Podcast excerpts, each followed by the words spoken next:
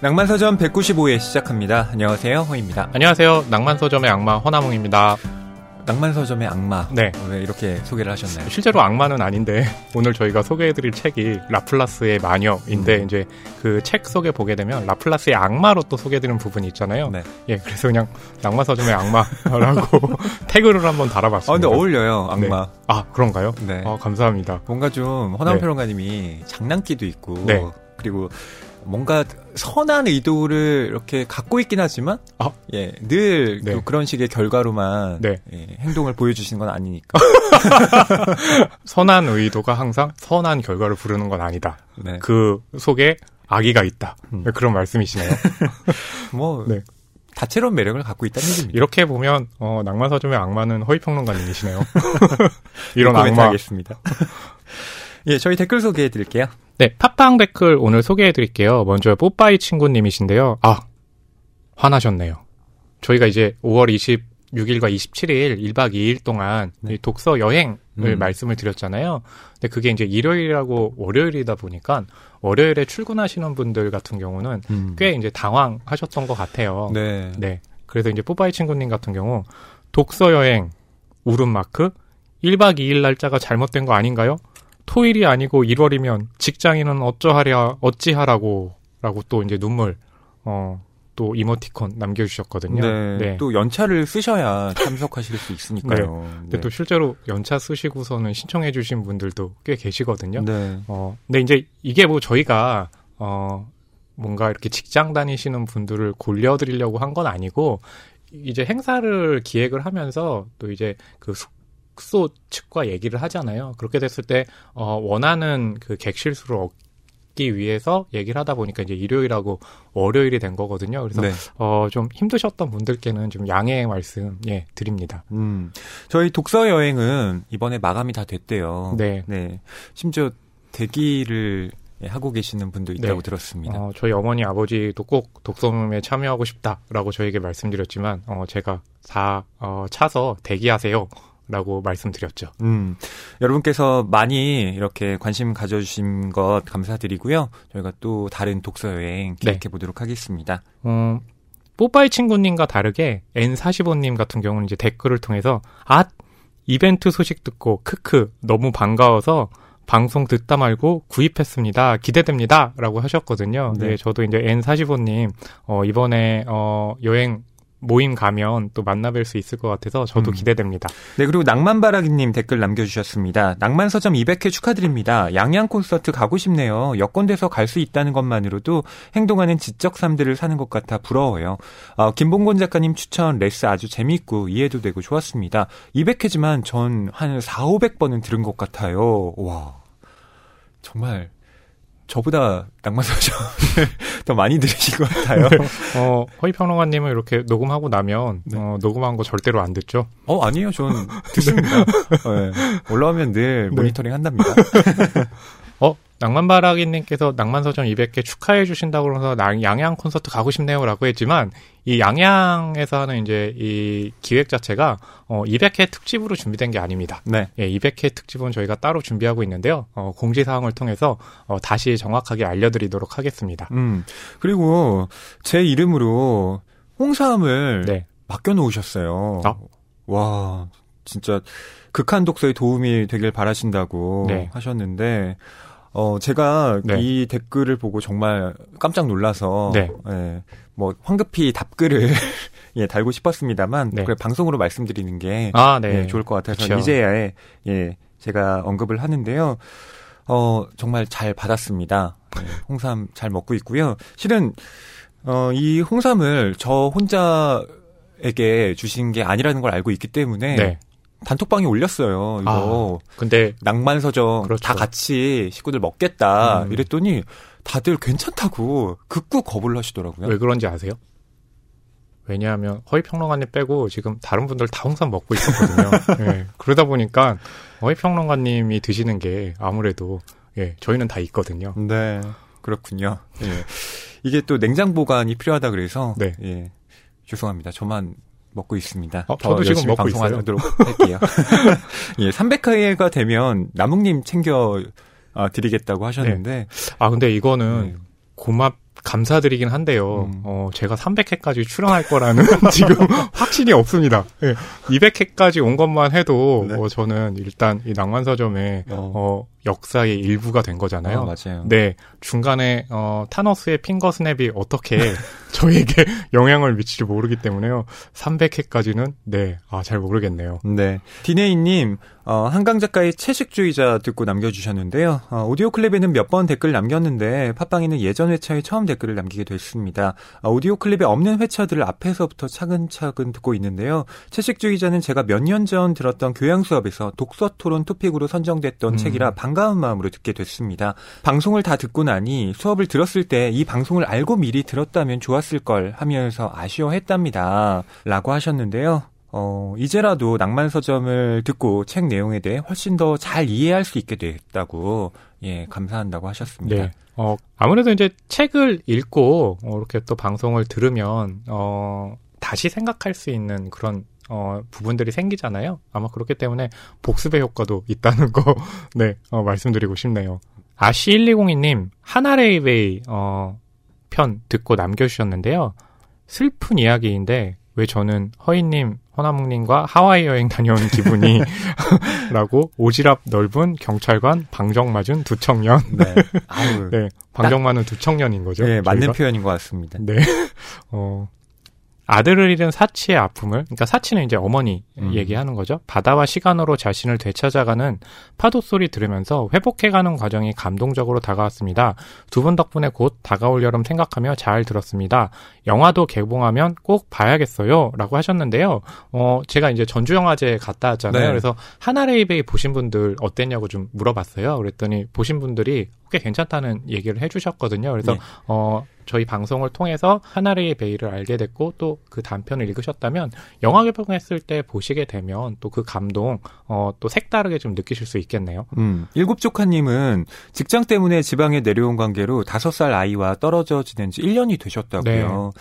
어, 하나의 해변에 선 사체의 마음을 헤아려 볼 수는 없지만 어, 그 10년의 세월 뒤에 마주한 이 아들의 흔적에서 뭔가 평온을 찾게 됐다라는 음. 느낌을 받으셨다고요. 네. 어, 어쨌든 아이와 좀 떨어져 지내는 시간이 많으실 수밖에 없기 때문에 그렇죠. 이 작품이 더 와닿지 않았나 싶어요. 그러면서 이제 아래에 이미지 하나를 첨부해 주셨어요. 욕실 거울에 손디, 손도장 이제 쿵쿵 아이랑 함께 찍어 놓은 다음에요.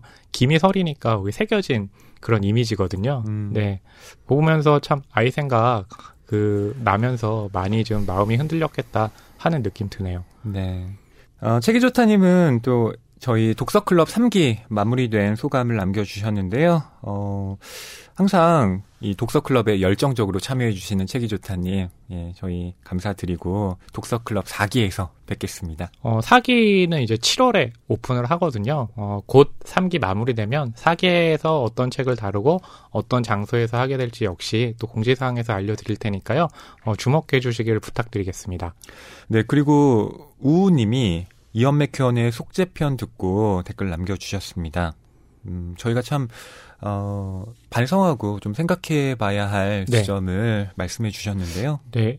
어, 이언 맥큐언의 속죄에 대해서 이제 여러 이유로 싫어하신다면서요. 이게 속죄라는 주제를 다루기 위해서 아동 성범죄를 이제 전면에 내세우고 또 마치 어린 여자애가 제일 크게 잘못한 것처럼 그린 점이 이제 가장 싫다는 음. 말씀 주셨어요. 그래서 이제 그런 부분에 대해서 어, 허위평론가님 그리고 저 어, 이런 얘기를 할 때 좀 이렇게 조심스러운 부분이 있어야 되지 않느냐라고 음. 너무 또 어, 그런 부분을 좀 간과한 것이 아니냐라고 이제 비판의 글 남겨주셨어요. 네. 예, 말씀하신 거 이제 잘 새겨듣고요. 앞으로 이런 작품을 다루는 데 있어가지고 어, 좀 더 여러 가지 점 생각하면서 예, 이야기하도록 하겠습니다.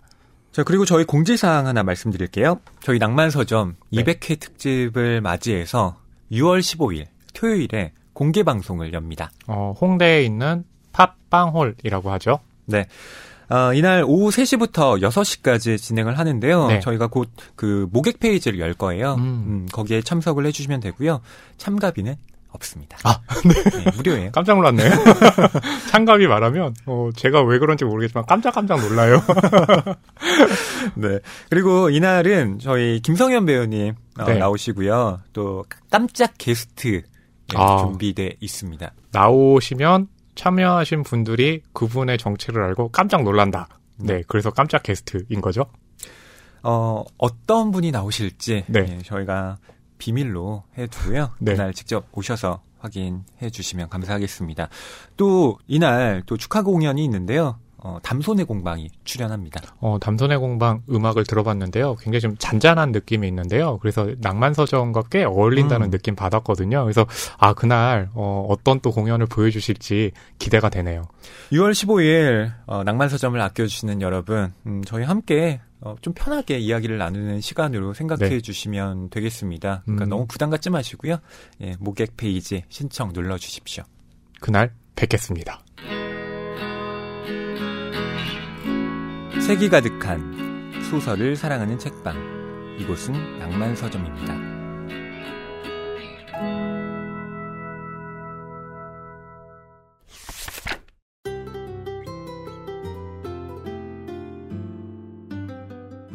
이번 주 출판계 브리핑입니다. 이주영 기자님 나와주셨는데요. 어, 네, 안녕하세요. 교보문고 이주연입니다. 안녕하세요. 허나웅입니다. 허나문 기자님은 네. 인사 안 하셔도 되잖아요. 아 아니요 해야죠. 항상 이렇게 격식을 차려야 되는데요. 어, 오늘 이제 제가 너무 격식을 차려서 더워 죽겠네요. 아니 지난주에는 네.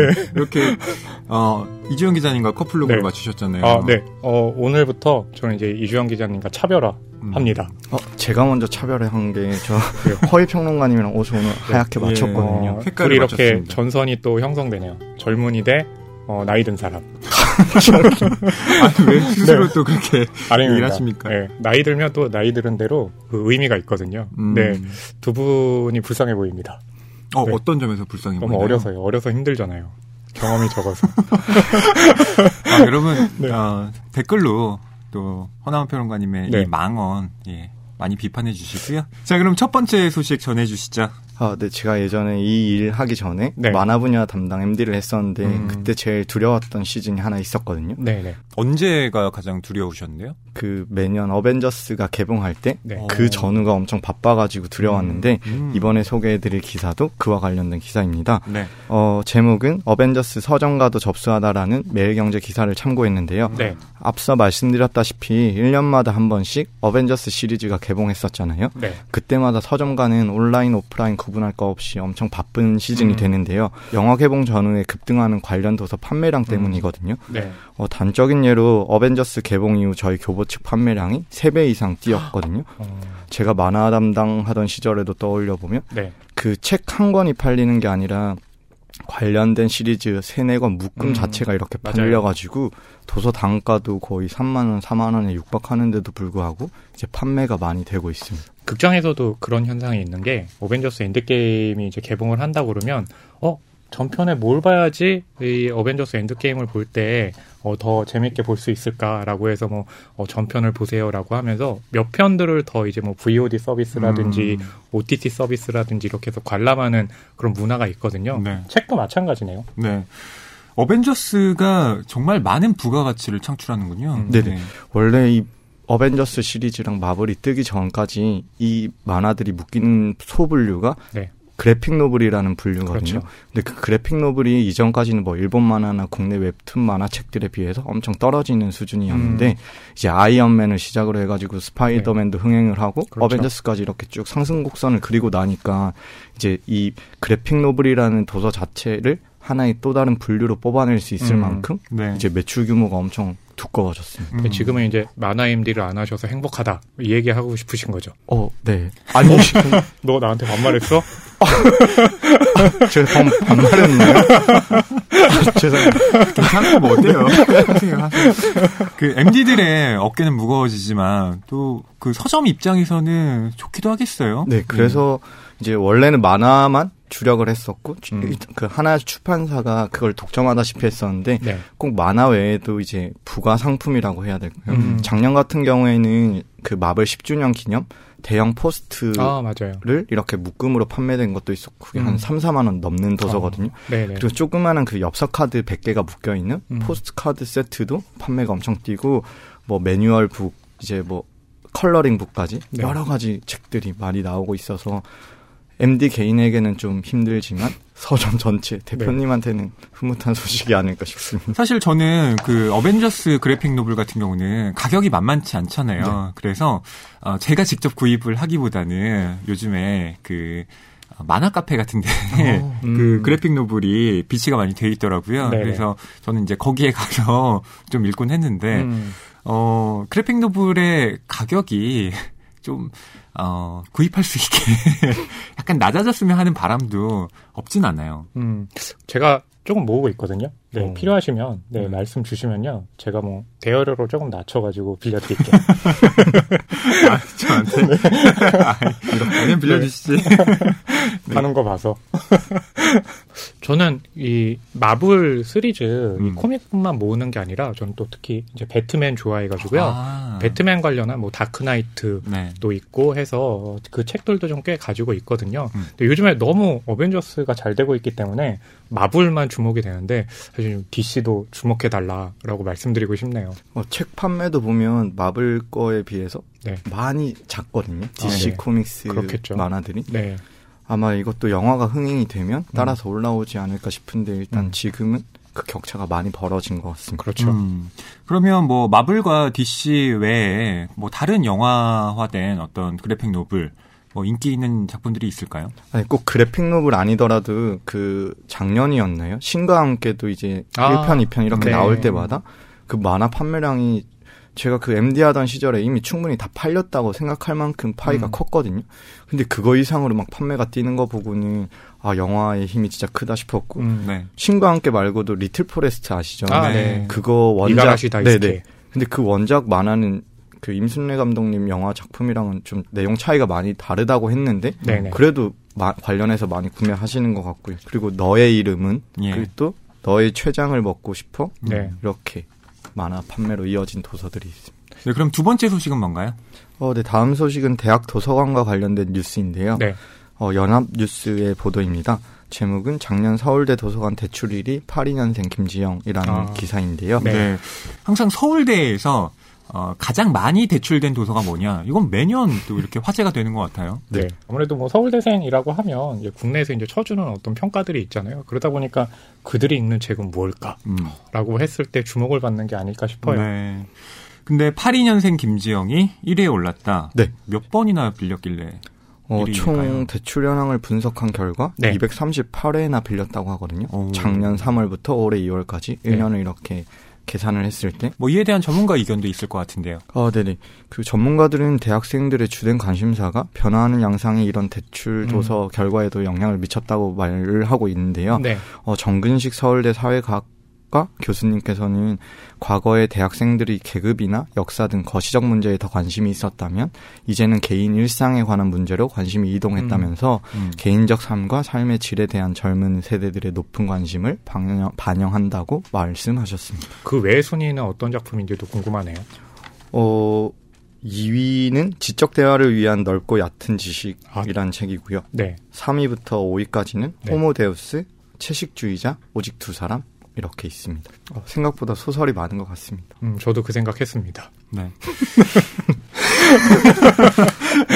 혹시 두 분 서울대 권장 도서 중에 네. 뭐 기억에 남는 책 꼭 읽고 안 읽고를 떠나서 있으신가요? 저 서울대 권장도서 같은 경우는 제가 고등학교 때도 이 목록들을 본 것 같아요. 음. 근데 보면 뭐 플라톤의 국가, 뭐 사기, 뭐 이런 책들이 쭉 있는 거예요. 아마 서울대학교에 재직하고 있는 그 학과별 이제 교수들이 다 한 권씩 추천을 한 것 같은데, 아, 이건 뭐 정말 대학생들이 읽으라는 건가? 어, 전혀 전공이 다른 학생들 같은 경우는 아, 읽기가 힘든 책들도 포함되어 음. 있어서 제 생각에는 어, 좀 교수님들이 좀더좀 현실에 어. 맞게 추천을 해주는 것도 필요하지 않을까 어, 그런 생각을 좀 해봤어요. 그 얘기를 하니까 대학에 입학했을 때가 생각이 나네요. 대학 추천 도서라는 게 있잖아요. 한 음. 100권 정도. 그러면 이제 딱 1학년 들어가면 굉장히 의욕이 넘치잖아요. 아, 음. 이 책을 내가 1년 안에 다 읽고 말겠다. 엄마, 돈 줘. 그래서 사거든요, 100권. 그러고 나서 한 권 읽다가 100권을 산다고요? 네, 그걸 한꺼번에 사신다고? 플라톤의 국가 뭐 이런 거 딱 읽다가 이러고 그 책만 이렇게 쌓여가는 그런 모습 있잖아요. 네. 네. 그런 게 생각나네요. 음. 아, 한 번 더 허나훈 평론가님이 부유하게 사셨구나라는 걸 아, 확인했어요. 그러게요. 그때까지는 꽤 괜찮았어요. 그 이유가 문제죠. 네. 이주영 기자님이 늘 뭔가 가이드라인을 갖고 지금 출판기 브리핑을 준비해 오시잖아요. 이렇게 돌발적인 얘기가 나올 때 좀 당황스럽지 않으신가요? 어, 지금 물론 날이 더워지긴 했지만 네. 상당히 땀이 많이 나고 있고 그래도 덕분에 편집할 때는 진짜 재밌게 잘 되고 있는 것 같습니다. 네. 저희 조회수가 좀 더 올라야 될 텐데 말이죠. 음, 조회수가 굉장히 현저하게 낮더라고요. 예, 이렇게 하는데도 현저하게 낮다는 건 편집이 잘못됐다는 거 아닌가요? 어. 좀더 영혼을 갈아 넣도록 하겠습니다. 그러셔야죠. 네. 예, 여러분 출판기 브리핑 많이 아껴주시고요. 이주영 기자님의 어깨가 더 당당하게 펴질 수 있도록 많은 응원 부탁드리겠습니다. 낭만서점 195회에서는 히가시노 게이고의 라플라스 마녀 다룹니다. 어, 라플라스의 마녀를 히가시노 게이고의 많은 작품 중에 왜 선택했느냐라고 음. 하면 이 작품이 히가시노 게이고 데뷔 30주년 기념작이기도 하고 그래서 그걸 다시 또 기념하기 위해서 미이케 다카시라는 일본 감독이 라플라스의 마녀 동명의 영화를 이제 만들어서 국내에 개봉을 했는데 바로 이제 어, VOD로 넘어온 상태죠. 아, 그렇게 말씀하시면 네. 지금 기대감이 너무 떨어지잖아요. 네. 어, 그런가요? 그러면 제가 한번 수정할까요? 네. 어, 라플라스의 마녀 동명의 영화가 국내에 개봉했습니다. 네, 5월 9일에 네. 개봉을 했는데요. 네. 안타깝게도 영화가 네. 썩잘 만들어지지 못했어요. 그러면서 저한테 지금 기대감을 이렇게 주면 어떡하냐고 네, 바로 그러신 거예요? VOD로 넘어갔다 그러니까. 네. 어, 네, 일본 영화계가 요즘 좀 그렇긴 해요. 그러니까 좋은 어떤 원작이 있지만 영화로 넘어왔을 때, 어, 그 부분을 잘 살리는 작품들이 예전만큼 많아지지는 않았죠. 음. 네. 사실 이 영화에 참여한 네. 뭐 감독도 그렇고 네. 배우도 그렇고 네. 참 이름값이 높잖아요. 특히 저는 이제 이 영화를 만든 사람이 누구냐면 이제 미이케 다카시라고요. 지금 관객들에겐 좀 생소할 수도 있는데요. 저는 제가 말하자면 이제 영화강 시절일 때 네. 20대 때 음. 정말 좋아했던 감독이거든요. 음. 뭐냐면 이 감독은요. 거의 한계가 없고 특히 지금은 이제 예전처럼 그러지 않은데 1년에요. 많이 만들면 한 10편도 만들고 이래요. 아, 정말 다작의 감독이더라고요. 오디션이라는 그 음. 공포 영화도 있었고 극도 공포 대극장 우두 뭐 이런 작품 보면요. 음. 아, 도대체 어떻게 저런 상상력을 발휘할 수 있나 할 정도거든요. 뭐 착시나리도 국내에서는 꽤 히트를 많이 했죠. 근데 네. 이후의 작품들이 생각만큼 잘 되질 않았거든요. 네. 저는 이 감독하면 떠오르는 게 네. 2004년에 네. 박찬욱 감독도 네. 함께 참여를 했는데 네. 그때 공포 영화 네. 쓰리 몬스터가 아. 개봉을 했는데 네. 그 미이케 다카시 감독도 네. 그 세 명의 감독 중 한 네. 명으로 여기에 어, 동참을 했더라고요. 네, 이제 그때부터 이 미이케 다카시 감독이 정점을 찍었다가 음. 밑으로 떨어지는 시기였거든요. 예. 그러니까 그러니까 유승환 감독 작품 죽거나 중에 혹은 나쁘거나. 예, 죽거나 혹은 나쁘거나 있잖아요. 근데 이 미케 다카시 보면 데도 데도와 얼라이브라는 작품이 있어요. 그 작품은 일종의 야쿠자물이거든요. 예. 야쿠자물이 마지막에 가면요. 갑자기 우주적인 SF로 바뀝니다. 그런가요? 그럴 때 그때 관객들이 박수를 보냈던 그런 기억이 나거든요. 음. 네, 그러니까 그럴 정도로 어, 초창기에는 이제 꽤 잘 나갔지만 지금은 어, 라플라스의 마녀 영화를 보게 되면 확실히 좀 한풀 꺾였구나라는 음. 이제 느낌이 들죠. 음. 정유미 영화 저널리스트가 네. 이 영화에 별점 두 개를 줬더라고요. 다섯 개 만점인데. 네. 근데 뭐라고 평을 했냐면 아, 미이케 다카시 감독부터 사쿠라이 쇼, 히로세 스즈, 후쿠시 소우타, 다마키 히로시, 릴리 프랭키 까지 누구의 개성도 드러나지 않는다는 것이 가장 큰 미스터리. 아, 네, 이렇게 네. 적었어요. 어, 그만큼 뭐, 영화가 생각보다 이제 기대한 것만큼을 충족해주지 못한다라는 그런 평가고, 그렇죠. 여기 뭐, 감독부터 나오는 이제 배우의 이름까지 음. 정말 히가시노 게이고 30주년 기념작답게 굉장히 화려한데, 어, 그런 화려한 어떤 출연진 스텝진의 어, 만듦새는 이제 미치지 못했다는 게 이제 중평인 거죠. 네. 하지만 또 소설은 어떨지 그렇죠. 예, 그에 대한 이야기는 음, 저희가 지금 예, 해보도록 하겠습니다. 제목이 굉장히 독특하잖아요. 라플라스의 마녀. 음. 라고 때, 어, 그렇다면 도대체 이 라플라스의 마녀, 무슨 의미인가? 라는 게 이제 궁금해지기 시작을 하죠. 음, 아까 허나홍 평론가님이 저희 시작할 때 네. 안녕하세요 낭만 서점의 악마 허나홍입니다 라고 하셨는데 사실은 좋은 의미죠. 네. 실제로 과학 용어 사전에 라플라스의 악마라는 네. 예, 용어가 있습니다. 음, 이게 프랑스의 수학자 피에르 시몽 라플라스가 어, 1814년 어, 고안한 이 가설에 등장하는 상상의 존재를 뜻하는데요. 네. 우주에 있는 모든 원자의 정확한 위치와 또 운동량을 알고 있는 존재가 있다면 이건 뉴턴의 이 운동 법칙을 이용해서 과거와 현재의 모든 현상을 설명해주고 미래까지 예언할 수 있을 것이다. 어, 이런 가설 속의 존재를 후대의 작가들이 음. 악마로 이름을 붙인 거라고 해요. 네. 그러니까 이건 뭐 정리해서 말씀드리면 어떤 초기 조건만 알면 그 뒤에 일어날 모든 일을 예상할 수 있다. 아, 이걸 아, 라플라스의 세계관이라고 한답니다. 네. 어, 그래서 이제 제가 낭만 서점의 그 운동량과 그리고 네. 이제 정확한 위치를 딱 파악하고서는 네. 미래를 예측한다면 음. 허평론가님이 이제 그 지난번에 천회, 이천회까지 가고 싶다라고 말씀하셨잖아요. 네. 갈 수 있습니다. 갑자기 예언을 하십니까? 어, 제가 낭만 서점의 악마잖아요. 네. 네. 어, 그래서 예언을 합니다. 자, 히거시노 게이고 작가 워낙 저희가 여러 번 다뤄서 네. 음, 여러분께서도 익히 알고 있으시겠지만 네. 그래도 작가 소개해드리겠습니다. 어, 이 작가 소개가 빠지면 제가 할 수 있는 역할이 하나가 줍니다. 그래서 없어지면 안 돼요. 네. 네. 히가시노 게이고 작가에 대해서 말씀드릴게요. 전기공학을 이제 대학교에서 전공을 했죠. 그리고 졸업 후에 이제 엔지니어로 일을 했기 때문에 아마 과학과 관련한 그런 이 작품들이 히가시노 게이고의 특징 중 하나잖아요. 아마 이런 좀, 어, 배경과 한번 연관지어서 생각해 볼 수 있고요. 네. 1985년에 방과 후로 에도가와 란포상을 수상을 하면서 이제 전업 작가의 길로 들어선 것 잘 알려졌죠. 이후에는 이과적 지식을 바탕으로 기발한 트릭과 반전이 빛나는 본격 추리 소설부터 서스펜스, 미스터리 색채가 강한 판타지 소설에 이르기까지 폭넓은 장르 작품들을 꾸준히 발표해 왔고 국내에서도요 정말 매일같이 신작이 나오는 거 아닌가 네. 할 정도로 과장하자면 음. 그럴 정도로 굉장히 많은 작품들을 발표하고 있고요. 네. 저희가 교보문고 광화문점에 네. 어, 녹음이 끝나면 들러서 다음 책은 뭐 하나 그렇죠. 이렇게 살펴보거든요.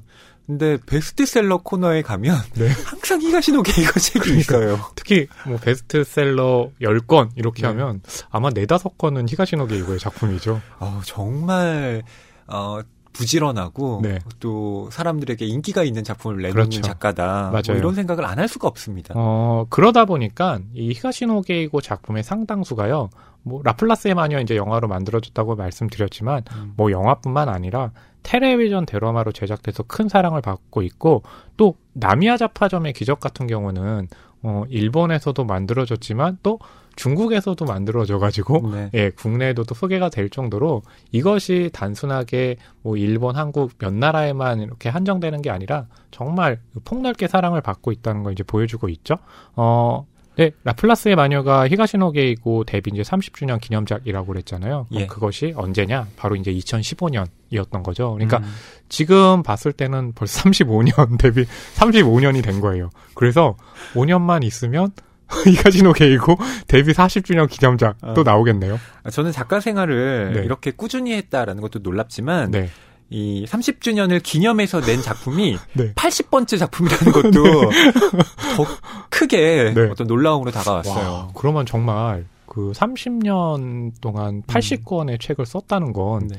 1년에 몇 권이에요? 그러면은 거의 3권 정도 평균적으로 썼다는 거 아니에요? 뭐 거의 예, 2.5권 정도 그렇죠. 발표를 했다는 얘기죠. 아, 그래서 미이케 다카시 감독을 일부러 라플라스의 마녀의 감독으로 왜냐면 미이케 다카시 감독도 1년에 제가 아까 말씀드린 것처럼 10편도 만들었다고 그랬잖아요. 네. 무리하게 한번 연결해 봅니다. 네. 다작의 작가라고 해서 네, 그렇게 다작의 감독에게 네. 맡기는 건 네, 아니겠죠. 웬만하면 허위평론가님이 이렇게 이렇게 이렇게 짚어서 얘기하진 않지만 네. 조금 짜증 나셨죠? 자, 라플라스의 마녀 네. 어, 책 줄거리는 이렇습니다. 어, 다케오라는 남자가 있는데요. 네. 이 경호원인 다케오는 마도카라는 소녀의 경호를 의뢰받습니다. 네. 이 다케오는 마도카에게 이 뭔지 모를 신비한 능력이 있음을 눈치채는데요. 어, 이런 한편으로 온천 휴양지에서 사고가 하나 일어납니다. 네. 영상 프로듀서로 일하는 미즈키라는 남자가 어, 산길에서 황화수소 중독으로 사망한 사건이었는데요. 이 황화수소라는 게 온천 지역에 보면 네. 좀 이런 황화수소 가스가 좀 자주 어, 이렇게 좀 주변에 낀다고 해요. 그게 그 흔히 말하는 이제 달걀 썩는 냄새 같이 뭐좀 유황 희미하게 냄새라고 난다고요. 얘기하죠. 맞아요. 네. 예. 근데 이게 이렇게 어 사람이 사망을 했다. 뭐 자연재해가 아닌가 싶은데 이 사건을 맡게 된 이 경찰 나카오카는 단순 사고로 보이는 이 건에 뭔가 이상한 구석이 있음을 파악합니다. 경찰의 이제 감이라는 게 작동을 음. 한 거죠. 나카오카는 지구화학 교수인 아오에라는 사람과 만나서 이게 사고가 아니라 어쩌면 살인 사건일지도 모른다라는 이야기를 하는데요. 네. 어, 이 황화수소 중독을 둘러싼 이 미스테리한 사건 음, 여기에는 어떤 내막이 있는지 지금부터 살펴보도록 하겠습니다. 황화수소 관련해 가지고는 이 히가시노 게이고가 오래 전부터 이걸 가지고 한번 작품을 만들고 싶다라고 얘기를 했는데 어 이 라플라스의 마녀 뒤에 이제 번역한 분이 어 글 쓴 내용이 있는데 히가시노 게이고가 출판사에 먼저 이 작품에 네. 딱 넘긴 다음에 음. 아 편집부에서 와 역시 좋다라고 음. 하는데 갑자기 연락이 왔대요. 아 이걸로 안 되겠다. 다시 써야 되겠다. 라고 하면서 다시 가져갔다고 하죠. 그래서 네. 히가시노 게이고가 다시 썼다고 해요. 근데 그래서 다시 넘겨준 다음에 역시 또 편집부에서 아 역시 좋군 이라고 하는데 다시 또 히가시노 게이고가 연락이 와서 아 다시 쓰겠다 음. 라고 했다고 하면서 결과적으로 세 번째로 넘긴 게 이제 라플라스의 마녀가 됐다고 하는데요. 네. 아, 이것도 보면 우리가 아까 그 얘기 했잖아요. 야, 데뷔 30주년에 80권의 책을 냈는데 그냥 쓰는 것마다 쭉쭉 냈다고 우리는 생각을 하는데 그 내는 과정에서도 아, 이 사람은 그냥 넘기는 게 아니라 음. 어, 내 성에 안 차. 다시 쓸 거야. 라고 하는 과정이 또 있었다는 거 아니에요. 도대체 이게 인간의 능력으로서 가능한 건가요? 아, 정말 소설의 악마 뭐 이런 표징이 예, 붙을 수도 네. 있지 않을까 싶습니다. 가령 이제 뭐 저 같은 경우는 이렇게 막한 열매짜리 뭐 20매짜리 청따 네. 갔을 때 쓴 다음에 아 다시 연락 와서 죄송한데 이거 좀 수정 좀 해줄 수 있어요 그러면은 어, 네, 알겠습니다. 라고 얘기는 하지만 속으로, 음. 아니, 뭐 이런 걸 수정을 해달라고 그래. 아, 참, 이러거든요. 예. 예, 역시 대가는 다르군요. 히가시노 게이고가 네. 어, 이 책에 대해서 지금까지의 내 소설을 깨부수고 싶었습니다. 그랬더니 이런 작품이 나왔습니다.라고 밝혔는데요. 네. 어, 정말 자기가 지금까지 해왔던 그 소설의 어떤 틀이라고 하는 걸좀 네. 과감하게 뒤집고 싶었다. 아. 어, 뭐 이런 어, 차원에서 네. 소설을 새롭게 쓴 건데 허남 평론가님 좀 어떻게 보시나요? 히- 지금 허위 평론가님이 말씀하신 것처럼 히가시노 게이고가 그러니까 자신을 좀 더 깨부시고 새롭게 하겠다라고 했는데 음. 라플라스의 마녀를 읽으면서 어 정말 새롭다 이런 느낌보다는 해왔던 거를 여전히 잘하고 있구나. 다만 히가시노 게이고 이제 그런 생각은 했던 것 같아요. 데뷔한 후에 이제 30주년이 된 거잖아요. 네. 그렇기 때문에 좀 더 힘을 썼다. 아, 라는 그런 좀 의미로 들렸거든요. 음. 네. 허위평론가님은 어떠셨어요? 뭐 새로운 지점이 좀 느껴지셨어요? 어, 히가시노 게이고의 많은 작품을 네. 제가 또 읽은 게 아니라서 음. 뭐 뭐라고 평을 하기는 참 어렵지만 네. 어, 어쨌든 자기가 스스로 느꼈던 한계를 좀 음. 돌파하고 싶었다. 뭐 이런 각오라는 건 그렇죠. 예, 알겠습니다. 네. 그런데 라플라스의 마녀가 그렇다고 해서 히가시노 게이고의 뭐 최고작이냐 음, 이렇게 또 하기는. 네. 네. 단언하기는 어려울 듯 싶습니다. 근데 중요한 건요. 확실히 히가시노 게이고 같은 경우는 아우 이제 너무 많이 나와서 좀 지겨워라고 생각하는 면이 있지만 첫 페이지를 딱 읽고 나면요. 그 다음 페이지가 굉장히 궁금해질 정도로 이렇게 몰입하게 만드는 필력은 정말 대단하다는 생각은 들어요. 음. 히가시노 게이고의 최고작 단 하나만 꼽아라. 그러면 네. 하원 평론가님 지금까지 읽어온 작품 중에서 네. 뭘 꼽으시겠습니까? 아, 저는 그렇다면요. 어, 전 용의자 X의 헌신? 을 뽑고 싶어요. 정말 그때 이제 용의자 X의 헌신을 읽고 나서는 야 어떻게 이렇게 수학 공식을 가지고 인간관계를 풀어갈 수 있을까라는 네. 것에 굉장히 좀 놀랐던 기억이 있거든요. 또 수학자와 물리학자의 대결이기도 그렇죠. 했고요. 맞아요. 그리고 또 그 작품 같은 경우는 제가 알기로는 한국에서도 이제 어, 용의자 X라는 작품으로 만들어지기도 했잖아요. 어, 그 작품이 당시에는 썩 평가가 그렇게 막 호의적이진 않았는데 음. 저는 이제 용의자 X 같은 경우는 굉장히 좋아하거든요. 유승범의 연기도 네. 좋고 예 그래서 좀 기억에 남아 있는데요. 허 평론가님은 좀 히가시노 게이고의 작품 중에 어떤 게 기억에 남으세요? 어, 저는 단 한 권만 꼽으라라고 하면 네. 백야행 꼽겠습니다. 아, 네. 두 권짜리. 예. 원래 한국에서 태동 출판사에서 나왔을 때는 세 권이었는데 아, 세 권이었군요. 네. 또 다른 출판사에서 어, 이 출간이 되면서 네. 책 분량을 조정했더라고요. 그렇죠. 음. 네. 그리고 백야인 같은 경우는 또 국내에서도 만들어졌죠. 뭐 손예진, 고수, 한석규 배우 이제 출연을 했는데 어, 그 작품 같은 경우는 허위평론가님 이제 히가시노 게이고의 인상적인 작품이라는 그런 평가와 다르게 영화적으로는 네. 네, 어, 그렇게 잘 만들어진 작품은 좀 아니었죠. 음. 이제 하나 좀 궁금해지는 게, 그러니까 희씨 같은 경우는 이제 문학 평론가니까 네. 이 문학을 접하는 어떤 본인의 기준이 있잖아요. 음. 히가시노 게이고 같은 경우는 사실 어떤 깊이보다는 네. 뭔가 이렇게 어떤 사건을 어떻게 풀어가느냐 음. 그게 주는 이제 재미가 있잖아요. 그래서 허위평론가님 같은 경우는 이 책을 읽을 때 히가시노 게이고의 작품은 어떤 관점에서 좀 읽는지가 궁금해요. 어, 첫 번째는 네. 사건을 이끌어 나가는 음. 그 재미의 차원 그리고 음. 추리가 이 다른 평범한 작가들과는 다르게 음. 좀 탄탄해요. 아 네. 그렇군요. 그러니까 추리 작가라고 하지만 아 이게 뭐야 음. 이거 좀 시시한데 이렇게 그렇죠. 느껴지는 작가들도 있는데 음. 히가시노 게이고는 어쨌든 손에 들면 음. 어 제가 납득할 수 있게. 예, 작품을 이끌어 나간다는 점에서 좋고요. 또 한 가지로 제가 히가시노 게이고 작품을 좋아하는 것 중에 하나는 음. 음, 특히 백야행 같은 경우가 그런데 어, 인물에 깊이가 있다는 거예요. 음. 예, 입체성이 있다라는 그렇죠. 겁니다. 예, 살인 사건에 연루된 어, 남녀가 음. 어떻게 서로에게 의존하면서 또 동시에 어, 서로를 갉아먹는지 음. 그 내밀한 심리가 백야행에 담겨 있기 때문에 음. 그건 정말 이른바 본격 문학이라고 해도 네네. 저는 손색이 없다고 생각해요. 음, 사실 그 두 가지 지점 말씀 주신 것도 이 라플라스의 마녀에 이제 해당할 수도 있는데 보통 그러니까 추리 소설들을 보면 선과 악의 그 구분이 굉장히 좀 확실하잖아요. 그렇기 때문에 이제 그것이 깊이가 좀 덜할 때가 있는데 항상 히가시노 게이고의 작품을 보면 모든 작품이 그런 건 아니지만 그 선과 악 사이에서 중간에서 굉장히 왔다 갔다 하면서 어디 한 군데로 추락하지 않으려는 이 인물들이 등장을 하잖아요. 이제 그런 부분들이 좀 입체성을 갖는 것 같은데 라플라스의 마녀도 그렇고 또 하나 이제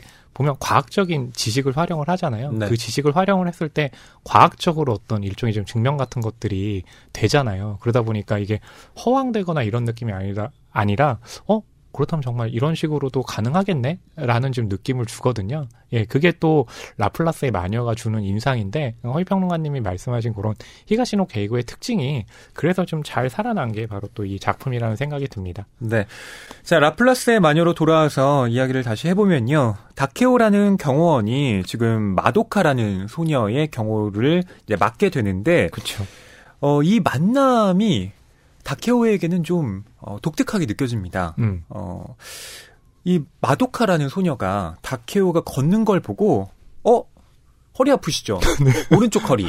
이렇게 딱 하고 짚어내는 거예요. 네. 근데 저는 이런 분들 꽤 봤어요. 어. 한의원 같은 데 가면 어떤 분이 제 그냥 딱 몸만 보고 한번 걷는 거 보고 아 이분 어깨가 한쪽이 처졌네 어깨가 안 좋네 너무 티나서 그런 거 아닐까요? 아 그런가요? 아무튼 이게 마도카가 굉장히 좀 특출난 어떤 능력을 갖고 있다라는 것을 좀 보여주는 거고 다케오가 또 하나 굉장히 좀 흥미로웠던 거는 네. 기리미아에게서 연락이 온 거잖아요. 근데 기리미아 레이와는 꽤 오래전에 인연이 있지만 그 오랫동안 연락이 없던 사람인데 연락을 해온 거잖아요. 이게 좀 심상치는 않은 어떤 어, 일을 맡을 수 있겠구나 하는 기대감도 다케오는 품고 있었던 상황이죠. 네, 기리미아는 대학 연구실에서 아, 일을 하고 있는데 마도카는 이 대학에 그렇죠. 지금 어떤 공간에서 생활을 하고 있는 겁니다. 맞아요. 네. 근데 하나 그 일을 이 마도카의 경호를 맡아달라는 제안을 하는데 조건이 하나 있죠. 예. 어, 질문을 마도카에게선 하면 안 된다. 음. 라고 하는데 다케오가 기리미아에게 눈에 띄었던 건 그 당시에 함께 일할 때 경호를 맡으면서도 불필요한 질문을 하지 않았던 것을 굉장히 높이 산 거잖아요. 음. 네. 그러면서 이제 마도카의 경호를 맡게 되죠. 사실 이건 모든 경호원들의 네. 기본 조건이죠. 네. 만약에 저 같은 사람이 경호하는데 이건 뭐죠? 이건 왜 이렇게 하죠? 라고 했다가는 예, 일 맡기 힘들죠. 예. 뭐 그래서 경호원이 아니신 거고요. 근데 뭐 제가 경호를 맡기엔 또 몸도 그렇게 좋지가 않아서 네. 근데 이 마도카가 특별한 능력을 갖고 있다고 하는 게 네. 어, 지금 허리 아프시죠? 이렇게 짚어내는 것 뿐만이 아니에요. 음. 몇 가지 예를 좀 더 말씀드려 볼까요? 어, 네. 쇼핑센터에 이제 가게 되는데 마도카가 딱 봤는데 어떤 남자가 위에서 담배를 피고 있는데 그 담배째가 아래에 떨어지면 뜨거운 재가 떨어지면 이제 피해가 가잖아요. 또 담배 불똥이라도 그렇죠. 사람들 눈에 들어가면 큰일이니까. 맞아요. 그래서 1층을 딱 봤는데 풍선이 하나 있어요. 그래서 그 풍선을 날려버려 가지고 정확히 그 담뱃불에 닿게 하는 거죠. 그럼 뻥 터질 거 아니에요? 예. 그렇게 그 담배 피는 사람을 놀래게 해서 어 담배를 못 피게 만드는 그런 상황을 만들죠. 네. 또 하나의 일화는요. 이 공원을 이제 지나고 있는데 이 남자 애들이 종이 비행기를 날리면서 아, 놀고 있는 맞아요. 거예요. 근데 이 종이 비행기가 뭐 잘 만들지 못했는지 그렇죠. 잘안 날아서 이 마도카의 발치에 떨어진 그 종이 비행기를 마도카가 어 이렇게 조- 살짝 조정을 하더니 휙 날린 거예요. 근데 그 마도카의 손을 떠난 종이 비행기가 음 정확하게 네. 이렇게 선회를 해서 맞아요. 마도카 앞으로 다시 돌아온 겁니다. 이게 가능한 걸까요? 음, 허희 씨 얘기를 받고 제가 하나 더 얘기하겠습니다. 네. 이제 어, 미용실에 가서 마도카가 머리를 해요. 음. 근데 밖에 다케오가 살펴보니까 빗방울이 떨어져요. 어, 우산을 사야 되겠군. 음. 하러 하는데 마도카가 됐어요. 우산 쓸 일 없어요. 라고 하고 정말로 어, 미용실에서 일을 마치고 나갔는데 비가 그쳐요. 음. 네, 우산 쓸 일이 없죠. 더 놀라운 건 어, 더 놀라운 게 있어요? 예. 어, 우산을 쓸 일이 없다라고 한건 네. 딱그 주차장으로 갈 때까지만인 거예요. 맞아요. 어, 이들이 그 차에 타자마자 빗방울이 다시 떨어지기 시작했던 겁니다. 그 얘기는 뭐냐? 날씨도 예측할 수 있다. 음. 어, 이걸 어떻게 할 수 있는 거죠? 그럴 정도로 마도카는 특별하다. 특별한 능력을 가졌다. 이 얘기죠. 여기까지만 들으셔도 네. 여러분께서는 이 책의 제목인 라플라스의 마녀가 누굴 가리키는지 네. 다 짐작을 하셨을 겁니다. 라플라스의 이제 마녀라고 했을 때 마녀라는 것에 우리가 갖고 있는 좀 선입견, 편견들이 있잖아요. 음. 그렇기 때문에 어 마도카가 그렇다면 뭔가 나쁜 일을 행하는가라고 하지만 이제 그렇지는 않죠. 뭐 라플라스의 악마도 네, 뭐 나쁜 일을 하는 건 아니잖아요. 예, 모든 일을 예측할 수 있다. 그렇죠. 기괴하다. 뭐 놀랍다라는 차원에서 악마라는 뭐 이름을 붙인 거지. 보통 사람하고 좀 다른 게 있다라는 네. 의미의 이제 어, 붙은 어, 그런 수식 같은 거죠. 그런 점에서 허나영 평론가님도 낭만 서점의 악마이신 거잖아요. 어, 귀여운 악마. 아니, 스스로 귀엽다 그러면 안 되죠. 아니, 허병라님이 그런 얘기 안 해주시잖아요. 그러니까 제가 그냥 스스로 해야죠. 네, 뭐 멋있는 악마라고 하겠습니다. 아, 네. 어, 듣기 안 좋네요. 자 그리고 어, 미즈키라는 음, 이름을 가진 영화 프로듀서가 그 온천 지역의 그 산길에서 황화수소 중독으로 사망하는 사건도 일어나는데요. 음. 미즈키가 이 온천에 어, 혼자 온 게 아니라 그렇죠. 치사토라는 어, 자기의 아내와 함께 옵니다. 근데 이 부부가요. 그러니까 보통의 이제 부부와는 다른 점이 있다면 미즈키 같은 경우는 70대고 치사토는 30대예요. 네. 그러니까 나이 차이가 굉장히 많이 나는 거죠. 그러니까 음. 아마 미즈키 같은 경우는 성공한 영화 프로듀서이기 때문에 재산도 굉장히 많잖아요. 그러니까 네. 아마 주변에서 볼 때는 이 치사토라는 이제 젊은 부인이 아무래도 뭐 재산을 노리고 음. 어, 결혼한 것 같다라는 이제 이야기들도 굉장히 많이 나오는 상태였던 거죠.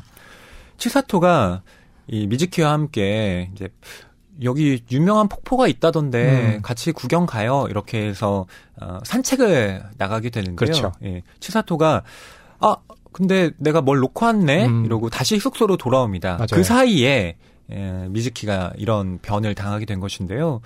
뭐 결과만 놓고 보면 이건 자연 재해인 거예요. 그렇죠. 예. 네. 뭐 황화수 중독을 뭐 이렇게 밀폐된 공간에서라면 일으킬 수 있는 거지만 지금 밖에 다 튀어 있는 공간에서 그렇죠. 예, 미즈키가 사고를 당한 거니까요. 음. 뭐 이건 아 그냥 어쩔 수 없는 아, 안타깝지만 그렇죠. 예, 어, 사고구나라고 어, 우리가 다 생각하게 되는데 네. 경찰인 나카오카는 좀 다른 느낌을 받습니다. 왜냐하면 이 경찰 라카오카가요, 이 사고, 사고일지 사건일지 이제 아직은 확실하진 않지만 일단 사고로 판명된 상황에서 몇 달 전에요. 미즈키 미오시라는 인물에게 편지를 받아요. 이게 뭐냐면 그 영화 프로에서 미즈키 이제 엄마였던 거예요. 엄마가 편지를 보내가지고 어, 치사토의 이제 어 얘기를 하면서 아 젊은 아내가 좀 의심스럽다라는 음. 이제 편지를 보내게 된 거거든요. 그러다 보니까 나카오카 같은 경우는 이 관련된 그런 소식을 접하고는 어 이것이 정말 단순한 사고일까? 라고 좀 생각을 하게 되는 거죠. 네. 이 미즈키의 어머니가 경찰에게 보낸 편지에 따르면 이 아들이 이 아내의 권유로 생명보험에 가입했다고 해요. 그렇죠. 그러니까 예전에는 가입해. 보험에 전혀 흥미가 없던 이 음. 아들이 어, 아내의 어떤 권유로 지금 생명보험을 들었으니 이거 뭔가 좀 이상하다. 행여나 아들에게 뭔가 병고가 생긴다면 이건 분명히 그 아내인 치사토가 어떤 계략을 꾸몄을 그렇죠. 것이다. 뭐 이런 편지를 지금 경찰인 나카오카에게 보냈던 겁니다. 네. 그러면서 좀, 어, 의견을 좀 전달해 달라, 어, 라고, 어, 편지를 이제 얼마 전에 보냈는데, 정말 생각을 안 했는데, 그거와 비슷한 이제 사고, 관련한 인물의 이제 사고가 발생을 한 거죠. 음. 근데 이걸 경찰의 입장에서도 어, 알겠습니다. 저희가 좀 어, 순찰을 더 열심히 돌겠습니다. 외에는 그렇죠. 딱히 더 이상 뭔가 대비를 하기가 어려웠던 거예요. 맞아요. 네. 근데 이런 사건이 터졌으니 어, 나카오카 입장에서도 이 미즈키의 어머니에 대해서 이 정말 할 말이 없어지게 되는 건데요. 실제로 나카오카가 미즈키의 어머니를 찾아갔을 때 네. 안타깝게도 미즈키의 어머니는 어, 그 아픔을 견디지 못하고 스스로 또 목숨을 끊은 상태였습니다. 네. 그러면서 이제 이 미즈키 미요시와 나눴던 뭐 편지와 대화 내용을 이 위쪽에 보고를 하지만 뭐 그냥 뭐 알았어 뭐 라는 식으로 단순하게 이제 넘어가게 된 상황이었던 거죠. 음. 의심은 뭐 가더라도 물증이 없는 거잖아요. 맞아요. 예, 황화수 중독으로 사망을 했지만 그건 어떤 사람도 인위적으로 일으킬 수 있는 뭐 그런 어, 살해의 방법이 아니다. 그렇죠. 예, 뭐 이렇게 판명이 났기 때문에 뭐 나카오카는 뭐 나름대로 이제 사건을 조사해 가지만 어쨌든 치사토에 대한 어, 혐의를 지금 입증하기는 어려운 상태인 겁니다. 자, 이런 가운데 마도카가 미즈키가 황화수소 중독으로 사망했다라는 그 뉴스를 어, 신문에서 보게 돼요. 그리고 어, 좀 나 밖으로 나갈래요. 좀 혼자 나가야겠어요. 이렇게 어, 기리미야와 다케오에게 말을 합니다. 음. 하지만 거절당하죠. 그 뒤에 아, 마도카의 태도가 좀 변한 게 다케오에게도 느껴지는데요. 어, 몇 주일이 지난 시점에서 어, 뭐 주기적으로 그랬던 것처럼 이 마도카가 외할머니의 집으로 가게 됩니다. 그리고 그 외할머니 집으로 가는 그 차에는 다케오, 기리미야 가 함께 타는데요. 이때 어, 마도카의 어떤 계획이 어, 실현되게 됩니다. 근데 이제 마도카는 이 다케오와 기리미야와 함께 차를 타고 있지만 이제 두 사람은 이제 떼어놓으려고 하잖아요. 미리 이제 눈이 올 걸 알고 아이젠이라고 하면 이게 신발이 눈이 왔을 때 안 미끄러지게 어 뛰어갈 수 있는 걸어갈 수 있는 그런 용도를 가지고 있잖아요. 다케오와 기리미야는 그걸 몰랐잖아요. 그러니까 이제 어 마도카가 도망을 칠 때 잡지 못하는 거죠. 음. 마도카의 계획 성공. 차가 눈길에 미끄러지게 되는데 어, 어쩌지 어쩌지 하고 있는데 마도카가 그 틈을 이용해서 문을 열고 도망친 거예요. 그렇죠. 뭐 당연히 다케오가 붙잡으려고 했지만 바닥이 너무 미끄러워서 맞아요. 예, 쫓아갈 수가 없었던 겁니다. 음. 그럼 이제 여기서 이제 우린 궁금증이 생기는 거죠. 그렇다면 마도카는 도대체 무엇을 위해 이 두 사람을 떼어놨던 것인가? 네. 가 어, 아무래도 이 황화수소 사건이 어떻게 해결된 것인가와 이제 연결이 되는 거죠. 네. 그리고 이 소설은 다시 그 지구화 교수인 아오에의 시점으로 이제 옮겨오게 되는데요. 음, 이 온천의 황화수 사망 사건의 현장 조사 의뢰를 받고 아, 이 지역에 지금 오게 된 이 아오에는 어, 출입 금지 지역인 그곳에 어, 10대로 보이는 웬 여자가 있는 걸 발견하게 돼요. 그 여자가 누구죠? 마도카죠. 네. 그러니까 다케오와 기리미야에게서 도망친 마도카가 네, 이곳에 와 있는 겁니다. 그렇죠. 음. 근데 아오의 입장에서는 굉장히 궁금하죠. 그러니까 사, 그 사고가 일어났던 현장인데 거기에 10대 소녀로 보이는 사람이 혼자서 왔다. 음. 뭘까? 이 사고에 피해자와 관련이 있는 사람일까? 라고 어, 생각을 하면서 좀 이상하게 생각을 하지만 그때는 그 정도로 생각하고 넘어가게 되죠. 네. 근데 이제 숙소에 돌아보니까 거기에 바로 그 사건 현장에서 봤던 그 마도카가 있는 겁니다. 근데 이제 아오에도 그렇고 마도카도 이제 두 사람이 거기서 어, 마주치게 되잖아요. 근데 이제 이 마도카 같은 경우는 딱 아오에를 보는 순간 어, 자리에서 일어나가지고 2층 계단으로 올라가는 거예요. 네. 네, 그런 상황이 지금 벌어지는 거죠. 음. 자, 이쯤에서 그 숙소 주인과 또 아오에와의 대화 장면을 여러분께 읽어 드리고 싶은데요. 네. 어, 이 대화에 어떤 한 인물이 또 언급이 됩니다. 아, 그 네. 인물이 이제 이 황화수도 사건과 관련해서 우리가 주목을 해야 되는 그런 인물인 거죠. 네. 어, 아오에는 허나운 평론가님이 네. 해주시고요. 어, 제가 그 숙소 주인 음, 역할을 하겠습니다. 할머니. 네. 할머니 허이. 자, 그럼 두 사람의 이야기 들어보시죠. 네, 78쪽부터요. 82쪽까지 낭독하겠습니다.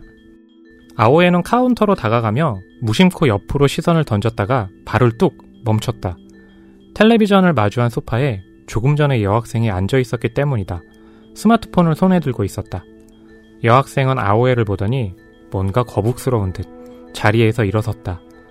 빠른 걸음으로 옆에 계단을 통해 2층으로 올라갔다. 왜 그러시냐고 여주인이 물었다. 아니요, 저 학생 여기서 묵고 있습니까? 그래요. 오늘 도착했습니다. 같이 온 사람이 있겠죠? 가족이라든가. 아니, 그게요. 혼자 왔더라고요. 대학생인데 혼자 여행을 하고 있다네요. 대학생이라면 아마도 1학년이나 2학년일 것이다. 스무 살을 넘은 것으로는 보이지 않는다. 어떻든 여주인의 말투로 보아 피해자의 유족은 아닌 것 같았다. 근데 저 여학생의 친구도 전에 우리 여관에 다녀갔어요. 친구라고요? 네, 젊은 남자였어요. 방금 그 여학생이 사진을 보여주더라고요. 이 여관에 다녀가지 않았느냐면서. 얼굴이 눈에 익어서 우리 여관에서 묵었던 손님이라고 대답해 줬어요. 아는 사람이냐고 내가 물어봤는데 친구라고 하더라고요. 음. 하고 콧소리를 내며 아오에는 볼펜을 집어들었다. 숙박표에 이름 등을 써 넣으면서 그나저나 대단하시네요. 라고 여주인에게 말했다. 하룻밤 자고 간 손님들의 얼굴을 모두 기억해요? 에이, 설마요. 모두 기억하는 건 어렵죠. 그 청년이 기억난 건, 음, 좀 마음에 걸리는 일이 있었기 때문이에요. 그건 무슨... 우리 여관에 다녀간 그 다음 주에 그 청년을 또 봤거든요. 등산로 근처에서. 그러면 2주 동안 연달아 이 온천가를 찾아온 건가요? 그러게 말이에요. 두 번째 왔을 때는 다른 여관에서 묵은 모양이에요. 게다가 거기서 그 청년을 목격한 바로 그 다음 날에 사고가 났어요. 사고라니? 황화수소에? 네. 라고 여주인은 신기하다는 표정으로 고개를 끄덕였다. 아무튼 그런 일이 있었으니까 그 청년 사진을 보자마자 금세 기억이 났죠. 그런 일이 있었다면 분명 기억에 남을 것이라고 아오에는 고개를 끄덕였다. 다음 날은 8시에 일어나 큰 거실에서 아침을 먹었다. 지난번 왔을 때와 비교하면 숙박객이 약간 많아진 것 같았다. 그때는 사고가 보도된 직후여서 예약 취소가 주룰이었다. 그 뒤로 시간이 조금 지났으니 이제 다시 손님들이 찾아드는지도 모른다. 아오의 식사가 끝날 즈음에 그 여학생이 나타났다. 오전 10시가 되자 준비를 하고 방을 나섰다. 1층 카운터에서 여간비 계산을 하고 있으려니 다시 그 여학생이 모습을 드러냈다. 배낭을 등에 맨 것을 보니 출발할 생각인 모양이었다. 어제와 마찬가지로 소파에 앉아 스마트폰을 테이블에 내려놓고 텔레비전으로 시선을 던졌다. 아오의 쪽은 돌아보지도 않았다. 그 옆 소파에는 아이를 데리고 온천지를 찾아온 가족 3명이 앉아 있었다. 아이는 아직 초등학교 입학 전인 듯한 사내 아이였다. 오른손에 페트병을 들고 있었다. 여주인이 숙박비 명세서를 내밀었다. 아오에는 지갑에서 신용카드를 꺼내 카운터에 놓았다. 그때 옆에서 앗 하는 소리가 들렸다. 바라보니 아이 엄마가 급히 페트병을 붙잡는 참이었다. 테이블 위에는 페트병 안의 내용물이 길게 흘렀다. 아마 사내 아이가 페트병을 떨어뜨린 모양이었다. 아오에는 그 여학생 쪽을 흘끗 쳐다보았다. 그녀는 테이블에 내려놓은 스마트폰을 20cm쯤 옆으로 옮겼다. 딱히 다급해하는 기색도 없었다. 액체가 테이블에 퍼지고 있었다. 여학생이 앉은 쪽으로도 흘러갔다. 하지만 전혀 아랑곳하지 않는 표정으로 텔레비전만 보고 있었다. 저러다가 자칫 스마트폰이 젖어버릴 것 같아 아오에가 도리어 속이 탔다. 하지만 그 여학생의 스마트폰은 무사했다. 닿기 바로 직전에 액체의 흐름이 멈췄기 때문이다. 하지만 여학생이 미리 조금 옮겨두지 않았다면 분명 젖었을 터였다. 그렇죠. 옆으로 딱 노려보다가 물이 흐르는 거 보고 스마트폰을 옮겼다라고 음. 생각할 수도 있지만 그것이 한 20cm 정도만 옮겨놓은 거잖아요. 그러니까 네. 그 물이 흐르다가 멈추는 지점을 마도카는 이미 알고 있었던 거예요. 음. 그러니까 그 능력 자체는 뭔가를 이미 이제 예측을 한다는 거잖아요. 네. 거기에 바로 이제 라플라스의 마녀가 지닌 능력 하나가 에피소드가 추가가 돼 있는 거죠. 음. 그걸 아오에가 보면서 네. 와 놀랍다. 그렇죠. 뭐지? 저 소녀 뭔가 비밀을 갖고 있는 것 같아. 이렇게 생각을 하는 것인데, 네. 어, 여기에는 또 그 마도카의 성격도 드러나요. 음. 허나운 평론가님이나 네. 저 같으면 아이 어디 물을 흘러 이 아이가 말이야 뭔가 이렇게 액체가 네. 그렇게 아, 제 쪽으로 흘러오고 있으면 네. 티슈나 뭐 이런 거 꺼내서 네. 바로 닦을 텐데. 어, 허위 평론가님 역시 신사적이시네요. 어, 자기 것만 그렇게 쓰고 옮겨놓으면 네. 글쎄요. 좀 정없지 않나? 음, 싶기도 하고. 아니면 뭐 그런 것도 있겠죠. 10 대에서 이제 10대 후반에서 20대 초반으로 넘어가는 상황에서 네. 그러니까 자신의 능력을 숨긴다고 해도 그래도 뭔가 은연중에 나 이런 능력이 있다고 네. 라고 하는 좀 일종의 허세? 어. 만약에 제가 네. 어린 아이고 네. 허나운 평론가님이 마도카예요. 네. 제가 뭘 쏟았어요. 네. 액체가 그쪽으로 흘러가고 있는데 네. 자기 스마트폰만 쓱 옮겨놓으면 네. 좀, 좀 얄미울 것 같아요. 뭐 그런 생각이 있죠. 근데 이제 아오에 같은 경우는 네. 뭔가 그 희한한 이제 기색을 느끼는 게 그런 능력도 좀 희한하지만 음. 그 사건 현장에 사고 현장에 이 여자 혼자 온 것도 굉장히 좀 궁금한데 음. 어이 소녀가 또 사진 하나를 보여주면서 어떤 남자에 대해서 물었다고 하잖아요. 네. 그렇다면 분명히 뭔가 있을 것이다 하는 그런 좀 의문이 들었을 것 같아요. 네, 그 숙소 주인이 그 젊은 남자를 기억하고 있는 그렇죠. 그 이유 중에 하나가 어 우리 집에서 한번 묵었지만 또 사건이 일어나기 전날 한 번 더이 어, 지역에 왔더라. 맞아요. 어, 이게 또 좀 우연이라고 하기엔 뭔가 미심쩍은 부분이 있는 거잖아요. 그렇죠. 그래서 그런 부분에 대한 이제 에피소드가 어, 지금 낭독한 부분에서 드러나고 있는 거죠. 네. 또 그 남자를 마도카는 찾으려고 하는 거고요. 네, 이 역할을 영화에서 이제 히로세스즈가 연기를 했잖아요. 네. 히로세스즈가 네.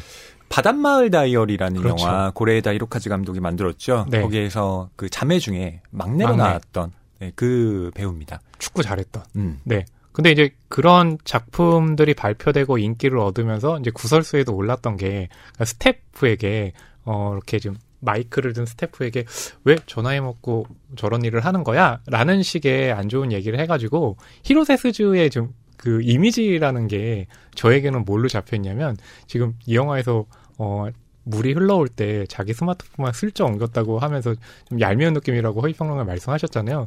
그런 이미지가 저에게는 히로세 스즈에게 있어요. 그래서 그런 점은 어, 라플라스의 마녀 영화에서 캐스팅이 꽤 잘 된 느낌이다.